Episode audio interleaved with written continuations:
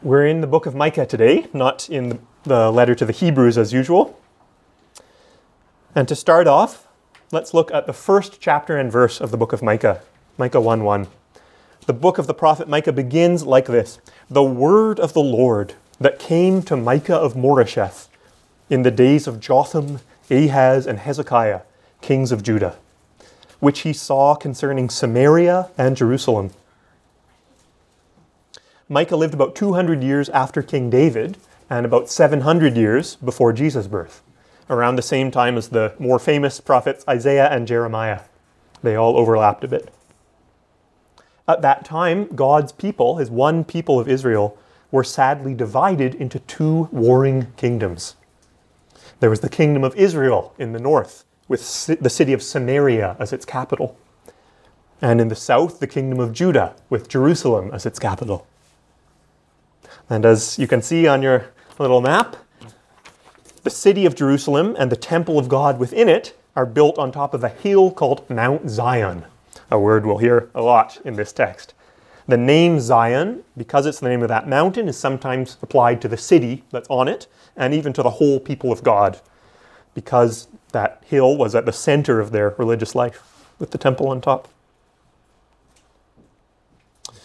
Micah was from Judah, the southern kingdom, but God spoke to him concerning both kingdoms, concerning Samaria and Jerusalem.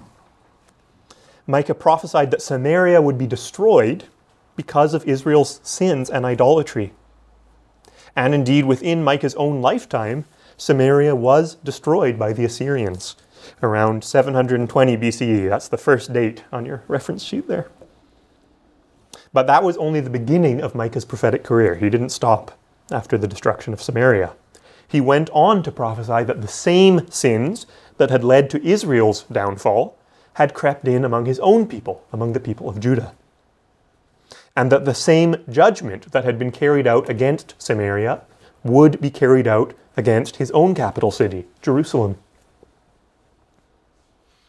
The book of the prophet Jeremiah, one of Micah's contemporaries, tells us in chapter 26 that when King Hezekiah of Judah heard Micah's prophecy against Jerusalem, he feared the Lord and prayed for mercy. And the Lord relented from the disaster he had promised.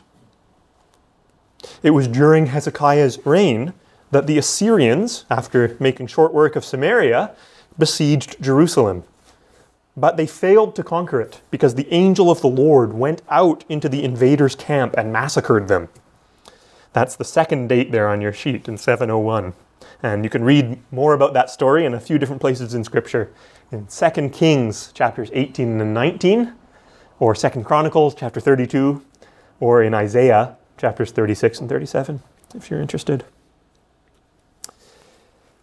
So crisis was averted but not long after Hezekiah's reign, the kings of Judah once again abandoned God's way, and the promised judgment came at last. A little over a hundred years after Micah's prophecy, Micah was long dead by then, the Babylonians would do to Jerusalem what the Assyrians had done to Samaria tear down its fortifications and deport its people to a distant corner of their pagan empire. That's the last date on your sheet there in 587. Based on the passage we read today, it might surprise you to hear that Micah prophesied the destruction of Jerusalem. Because in our passage, Micah seems rather to have lots of good news for Jerusalem, and indeed he does. But look back just one verse from where we started at chapter 3, verse 12. Chapter 3, verse 12 says, Therefore, because of you, that is, because of the wicked rulers of Judah, Zion shall be plowed as a field. Jerusalem shall become a heap of ruins, and the mountain of the house, that's the temple, will become a wooded height. In chapter 3, verse 12, Micah sees Mount Zion flattened by God. In chapter 4, verse 1, he sees the exact opposite. The mountain of the house of the Lord established as the highest of mountains and lifted up above the hills. So, what's going on here? Well, the prophet is not contradicting himself, rather, he's showing us two different versions of the same city. each with a different fate. First, there's Zion as it is now, in the prophet's own day. The rich and powerful of this city are seizing the ancestral lands of the poor and cheating them out of their fields and their houses. The rulers of the people, according to chapter 3, verse 2, hate good and love evil. They solicit bribes in exchange for favorable legal rulings. They eat well and live luxuriantly at the expense of those they're supposed to protect. So that Micah even compares them in chapter 3, verses 2 and 3 to cannibals, saying, They tear the skin from off my people and their flesh from off their bones, who eat the flesh of my people and flay their skin from off them and break their bones in pieces and chop them up like meat in a pot, like flesh in a cauldron. That's how the rulers are treating the people. Micah says in verse 10 of that same chapter 3 that they build Zion with blood and Jerusalem with iniquity. As is always the case, the corruption of social and economic life goes hand in hand with religious corruption. Those two things reinforce each other.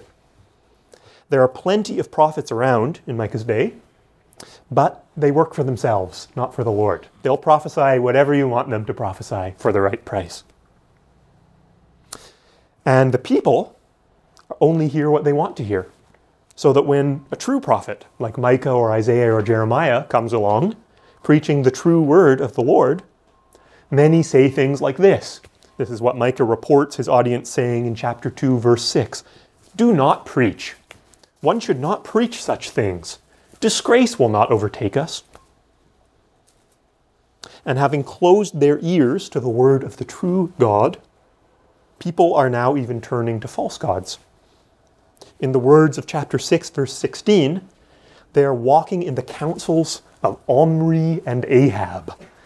Omri and Ahab, the two biggest idol worshippers ever to sit on the throne of the northern kingdom.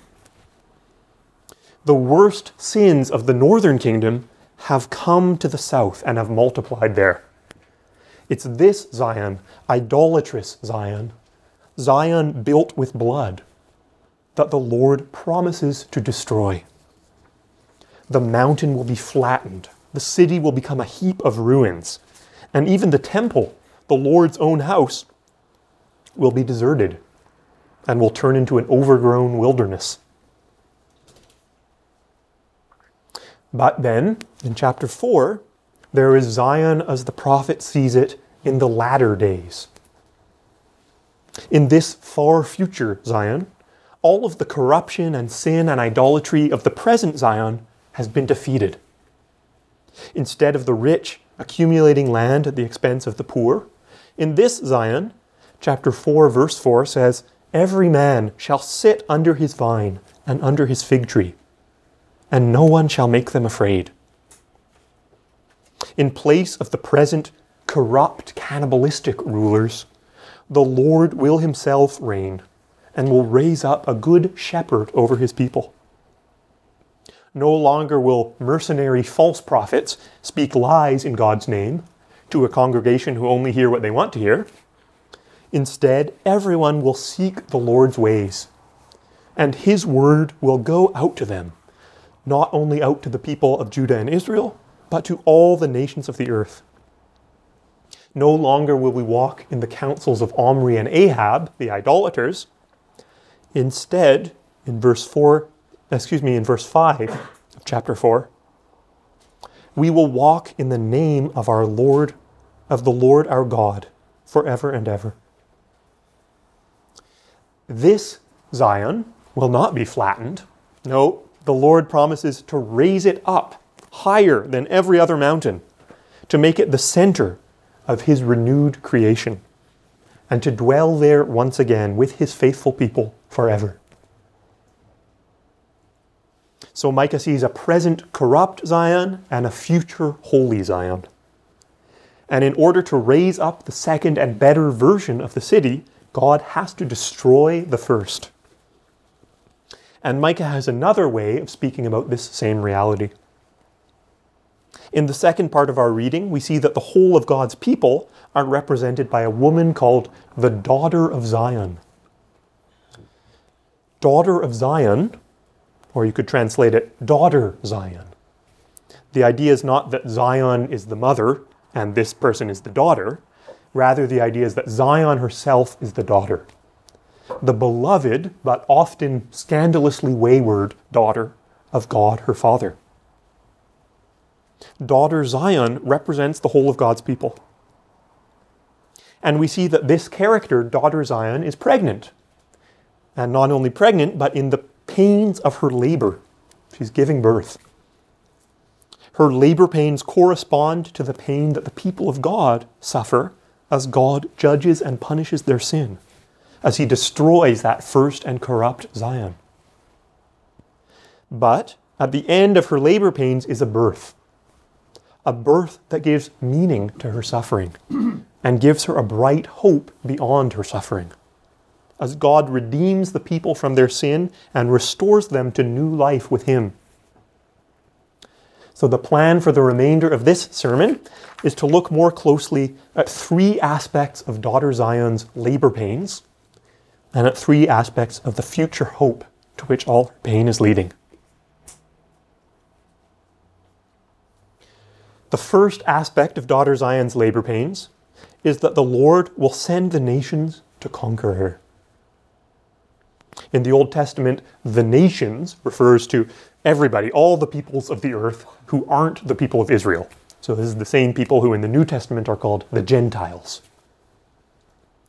Though delayed when the angel of the Lord mercifully rescued Jerusalem from the Assyrians, this prophecy of conquest came true when the Babylonians invaded the city.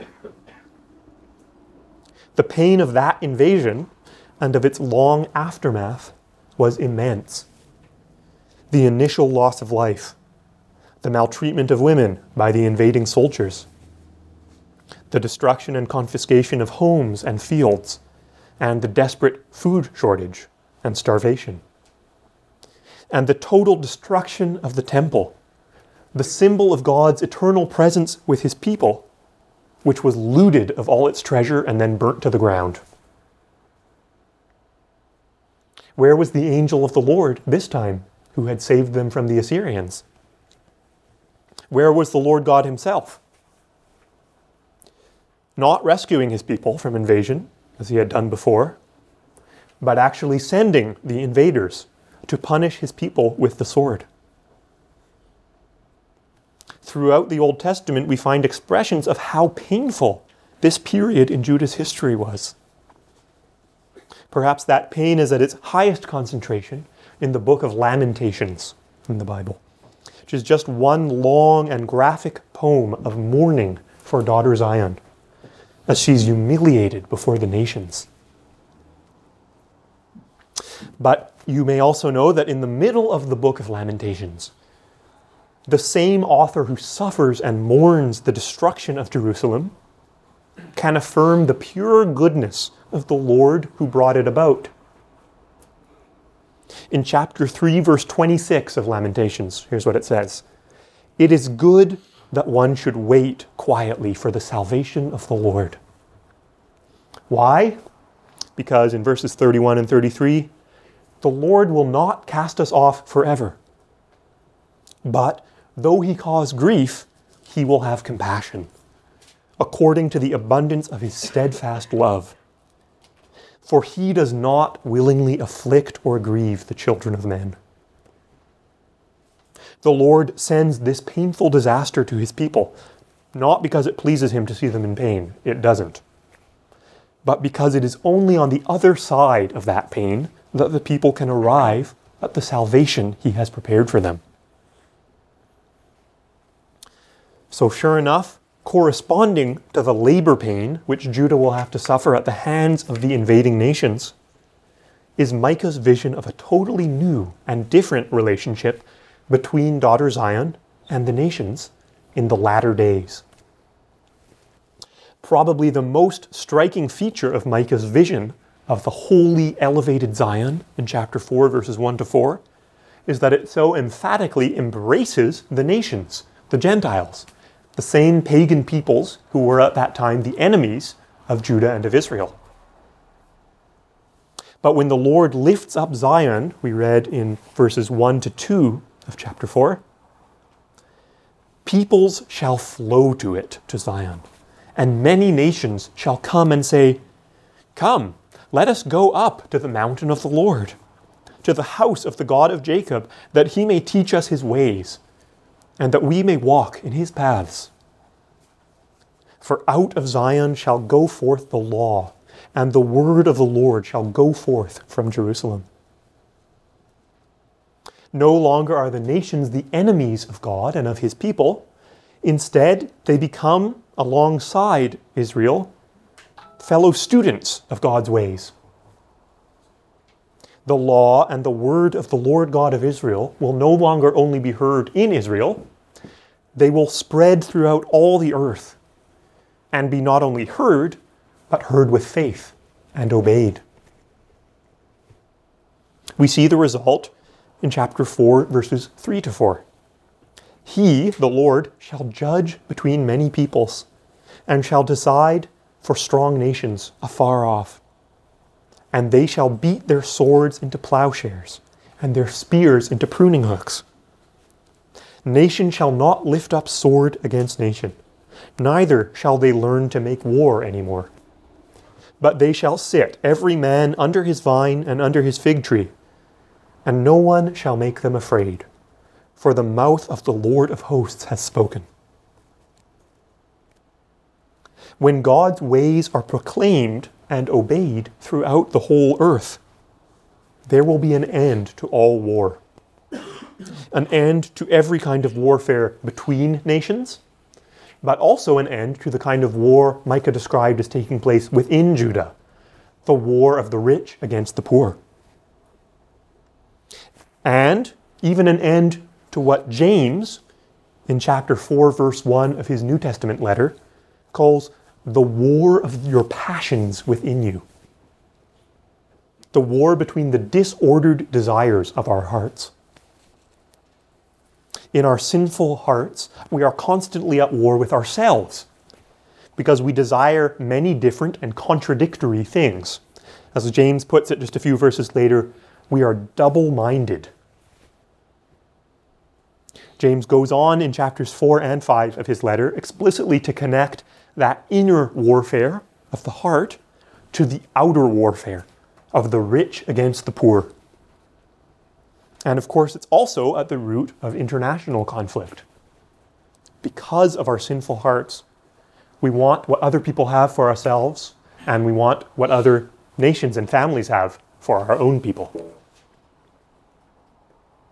But when the word of the Lord goes out into the nations and subdues the warfare of the heart, replacing our disordered and contradictory passions with the simple and pure love of God, and the desire to do His will, then of course we will no longer try to take what other people have for ourselves. We will no longer try to secure our own people's interests at the expense of a foreign people. Instead, walking in God's ways and submitting to His judgments, we will truly love our neighbor and our neighbor nation. And we will desire the common good that which is good for all, not only for ourselves and our people. In that day, we will each sit under our own vine and under our own fig tree. I and my neighbor will each have enough, and not just enough bread and water, but fresh figs and wine, good, good food if you're worried that that line about everyone having his or her own vine and fig tree sounds a bit antisocial, like I'll sit under my vine and mind my own business, and you stay over there under your fig tree and leave me alone, don't worry, that's not at all what this vision means. And we can borrow some light on this point from a very similar prophecy in Zechariah chapter 3, verse 10, which says this In that day, declares the Lord of hosts, every one of you will invite his neighbor to come under his vine and under his fig tree. The vision is of a world where everyone has enough, not because everyone's fiercely protective of his own turf, my vine, my fig tree, keep out, but because all peoples and all nations love each other as neighbors, sharing a world that belongs in its entirety to the Lord God of Israel. When the word of the Lord goes out to us and purifies our hearts, each of us will see the world and its resources, its vines and its fig trees and everything else, as gifts from God, to be used as God commands, not to be hoarded. And each of us will see our neighbor, even our needy, annoying neighbor, as a gift from God, to be cherished as God commands. We've been looking at chapter 4, verses 1 to 4, but now look over to chapter 4, verses 11 to 13. Here's another vision of Zion's relationship to the nations in the latter days, another vision of her bright hope. Many nations are assembled against her, planning to defile her. But little do they know, they have walked right into the Lord's trap. He has gathered them as sheaves to the threshing floor. Arise and thresh, O daughter of Zion, for I will make your horn iron, and I will make your hooves bronze. You shall beat in pieces many peoples, and shall devote their gain to the Lord, their wealth to the Lord of the whole earth. Threshing is the process whereby the yummy grain, the bit you actually want, is separated from the husks and stalks of the plant after harvest. And the way this was done in ancient Judah and in some other places was to gather all the sheaves of grain onto a flat, hard floor and then send some oxen to stomp around on it, separating the grain. So that's the image here. Daughter Zion will become like a mighty ox with bronze hooves and iron horns, stomping up and down on the nations who planned to defile her, and knocking the treasure out of them so that she can offer it to the Lord there was, I think, a partial fulfillment of this vision in 701 BCE, that second date on your sheet, when the Assyrians gathered around Jerusalem in siege, but were driven away by the angel of the Lord. But it seems to me the vision points beyond that, even further, to a victory in which Zion perhaps plays a more active role, and in which the wealth of the wicked nations is captured for the Lord. At first glance, it seems hard to reconcile this triumphant, warlike vision with the peaceable vision we've just looked at. But actually, for all their differences, I think both visions are pointing to the same reality.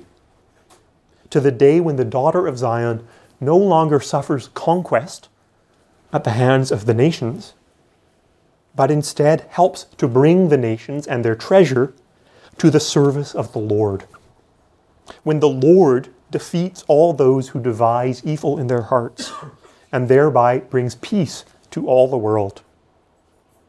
Both chapter 4, verses 1 to 4, and verses 11 to 13 offer hope to the people of God that in the midst of their labor pains, something new and better is being prepared. So there's the first aspect of Daughter Zion's labor pains that the Lord will send the nations to conquer and destroy Zion. And the second aspect of her future hope that the Lord will reign over the nations from Zion, ending war and bringing peace. Here's the second aspect of her labor pains the Lord will send the people out of Zion and away to Babylon. Chapter 5, verse 10 begins Writhe and groan, O daughter of Zion, like a woman in labor. For now you shall go out from the city, that is, from Jerusalem, and dwell in the open country. You shall go to Babylon. Zion will be conquered. We've already talked about that at length. But here's a new element the people of Zion will be sent out from the city of Zion they'll have to leave the land that the Lord promised to Abraham and Sarah, to leave the city that he gave to King David, and to leave the temple where their God dwelt among them. They will have to dwell in the open country, which means a place unprotected by city walls, a place inhabited by wild animals. Even Babylon and the other walled cities of the Babylonian Empire, where they will be deported, will turn out to be like a wilderness to them. They will be strangers and wanderers there, never at home, never at rest, always longing for that which they lost. One famous and heartbreaking expression of this pain comes in Psalm 137. By the waters of Babylon, there we sat down and wept when we remembered Zion. On the willows there we hung up our harps, for there our captors required of us songs, and our tormentors required of us mirth, saying, Sing us one of the songs of Zion. But how shall we sing the Lord's song in a foreign land. But the Lord will not leave daughter Zion in pain forever. Chapter 5, verse 10 of our text continues There, in Babylon, there you shall be rescued. There the Lord will redeem you from the hand of your enemies. There, in the midst of the pain of being separated from their land, from the city of Zion and from the temple of their God, the same God who sent them away will rescue them and redeem them. This is the second aspect of daughter Zion's future hope. In chapter 4, verses 6 and 7, we read, In that day, declares the Lord, I will assemble the lame and gather those who have been driven away, and those whom I have afflicted. And the lame I will make the remnant and those who were cast off a strong nation. And the Lord will reign over them in Mount Zion from this time forth and forevermore. Those whom God drove away and afflicted for a time, he will now gather in forever. The people of Zion, who remained faithful to the Lord of Zion, even in the wilderness of their exile, will now be brought home, and the Lord will reign over them in Mount Zion from this time forth and forevermore. As it happened, about 80 years after the Babylonians took over Jerusalem, the Persians took over the Babylonian Empire, just like the Babylonians had taken over the Assyrian Empire before that. And the Lord moved the king of Persia to send many of the Jews who had been deported to Babylon back to their homeland. Under the leadership of Ezra and Nehemiah, the Jews were able to rebuild the temple and the city walls of Jerusalem. This partial restoration of Zion was a big deal. It was a merciful gift of God to his people and an exciting and hopeful event for them. But it was not the ultimate fulfillment of these prophecies. God's people continued, even after they returned, periodically to fall away from Him. And periodically they were conquered by foreign nations. The second temple, the one they rebuilt, was defiled by some people called the Seleucids and then destroyed by the Romans. Many Jews continued to live scattered and rescattered throughout the world. And even those gathered in Zion at any given time still lived under the hand of their enemies. Not only of enemy nations, though that was usually also true, but always under the hand of sin and death, the great enemies of all humanity. So the whole world became like an open country and like a Babylon to the daughter of Zion. In a sense, she remained in exile even after she had returned to her homeland. Her labor pains were not yet over. So we turn now to the third aspect of daughter Zion's labor pains. The Lord would remove the king from Zion. And the third aspect of her future hope, the Lord would restore the kingship to Zion. Now, in Micah's day, the people of Judah were still ruled by the descendants of King David, to whose house the Lord had promised the throne of Judah and of Israel forever as You may remember when we read through 1st and 2nd Samuel together last year. This promise was already a little bit in jeopardy in Micah's day, since the kingdom that God had promised to David forever had been divided, and the northerners in the kingdom of Israel were living under the rule of a king who was not a descendant of David. But after the Babylonian conquest of Judah, the promise seemed even more to be in doubt. Because the Babylonians captured the last Davidic king, Zedekiah, and killed all of his sons in front of him and then gouged out his eyes. Some more distant ancestors of David survived, but even after they returned from Babylon, the Davidic monarchy, the throne of David, was never restored. In our text, a little bit strangely, the promise of restored kingship actually arrives before the pain of lost kingship. Look with me at chapter 4, verse 8. And you, O tower of the flock, heel of the daughter of Zion, to you shall it come. The former dominion shall come. Kingship for the daughter of Jerusalem. But this promise of restoration must have come as quite a shock to Micah's listeners. Remember, at the time Micah is prophesying, Judah still has a king in the line of David. So what's Micah talking about? the former dominion shall come, kingship will come back to Jerusalem. What does that mean? It's as if one of our church council members walked up to you and said, You know, I really think that one day we will have a pastor again at Christ the King. You would think, uh, wait a minute, what happened to Keith? Right? So I think that's the effect that verse 8 must have had on Micah's listeners. This is why he follows it in verse 9 with this question Now, why do you cry aloud? Is there no king in you? Has your counselor perished, that pain has seized you like a woman in labor? This is a suspenseful question. Micah's audience are waiting for him to answer it, to clarify whether indeed he meant to say what it sounds like he just said that for a time there would be no king in Zion. And Micah resolves this open question by affirming that there is indeed good reason to cry aloud. Saying in verse 10, Writhe and groan, O daughter of Zion, like a woman in labor.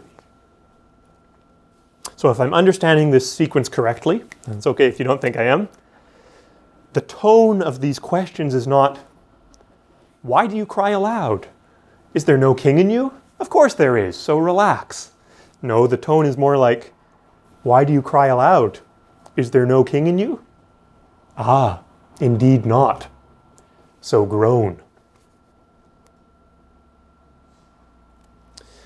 But again, the Lord will not leave his daughter in the pain of her labor forever. It's in this promise that the metaphor of God's people as a woman in labor unexpectedly dovetails with the promise of an actual birth. We read in chapter 5, verse 2 But to you, O Bethlehem Ephrathah, who are too little to be among the clans of Judah, from you shall come forth for me one who is to be ruler in Israel, whose origin is from of old, from ancient days. If you were with us when we read 1 Samuel 16 about a year and a half ago, you may remember that it was to Bethlehem Ephrathah that the Lord sent the prophet Samuel to find a king to replace King Saul. Samuel was sent to a town of no particular importance and to a family of no particular importance, the family of Jesse the Bethlehemite. And the Lord did not choose Jesse's firstborn son or his second son or his third son, or his fourth, fifth, sixth, or seventh sons. Instead, it was the eighth and youngest son, the teenage shepherd boy David, whom Samuel anointed king over all of Israel. It was to his descendants that the Lord would promise to give the throne forever. And looking far ahead now, Micah sees another ruler coming forth from the little town of Bethlehem. Another David rising out of obscurity to serve as the Lord's anointed king, as his Christ. This ruler's origin is from old. He's from ancient days. All the prophecies of Micah, and more than that, all the promises that God has made since the beginning of time, will come true in this ruler. Therefore, continuing in chapter 5, verse 3, he shall give them up. That is, the Lord shall give daughter Zion over to her labor pains until the time when she who is in labor has given birth. Then the rest of his brothers shall return to the people of Israel. Only when this ruler is born can the labor pains end. He is the child to whom all of Zion's labor leads and for whom all of her pain is more than justified. Only when this child is born can his brothers, all of Zion's other children, all the people of God, return from their exile. Even if they've been back in their homeland, they will only really return when this king is born. Continuing in chapter 5, verse 4 and the first part of verse 5 and he shall stand and shepherd his flock in the strength of the Lord, in the majesty of the name of the Lord his God. And they shall dwell secure. For now he shall be great to the ends of the earth, and he shall be their peace. He is the one through whom the Lord will finally and forever gather together his scattered flock. He is the one who will make the name of the Lord great in all the earth, and in whom the word of the Lord will go out to all the nations. He will bring about the beautiful, restored Zion, in which everyone sits under his vine and invites his neighbor to a party under his fig tree. He will himself be the promised peace for his people Israel and for the whole world. The one born in Bethlehem Ephrathah is, of course, Jesus. The Gospel of Matthew explicitly connects the prophecy of Micah 5, verse 2, to the birth of Jesus. We don't need to look at that passage now because we'll get to enjoy it the week after next on Epiphany Sunday. For now, it's enough for us to marvel at this that the labor pains of daughter Zion, the pain that the Lord afflicted her with, in order to destroy her sin and corruption. The pain of conquest, of exile, of losing her king. The pain which she endured for some 700 years. It did at last come to an end. As Mary, a daughter of Zion, at the end of her own labor in one of the outbuildings of a Bethlehem inn, gave birth to our promised king. daughter Zion's labor pains are over. Though, of course, not all the pain in the world is over just yet.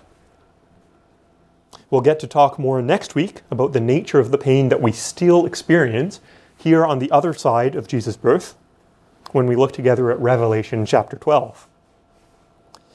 For now, let me make this brief comment. What Micah chapter 4, verse 1 calls the latter days have begun.